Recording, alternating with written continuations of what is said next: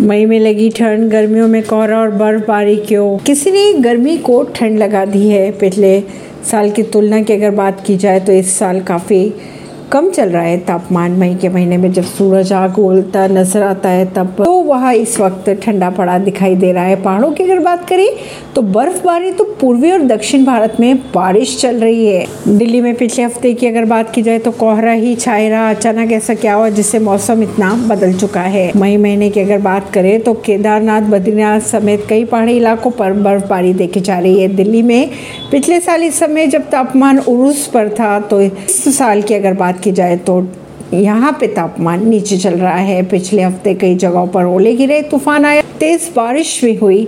गर्मी कहाँ चली गई पता नहीं।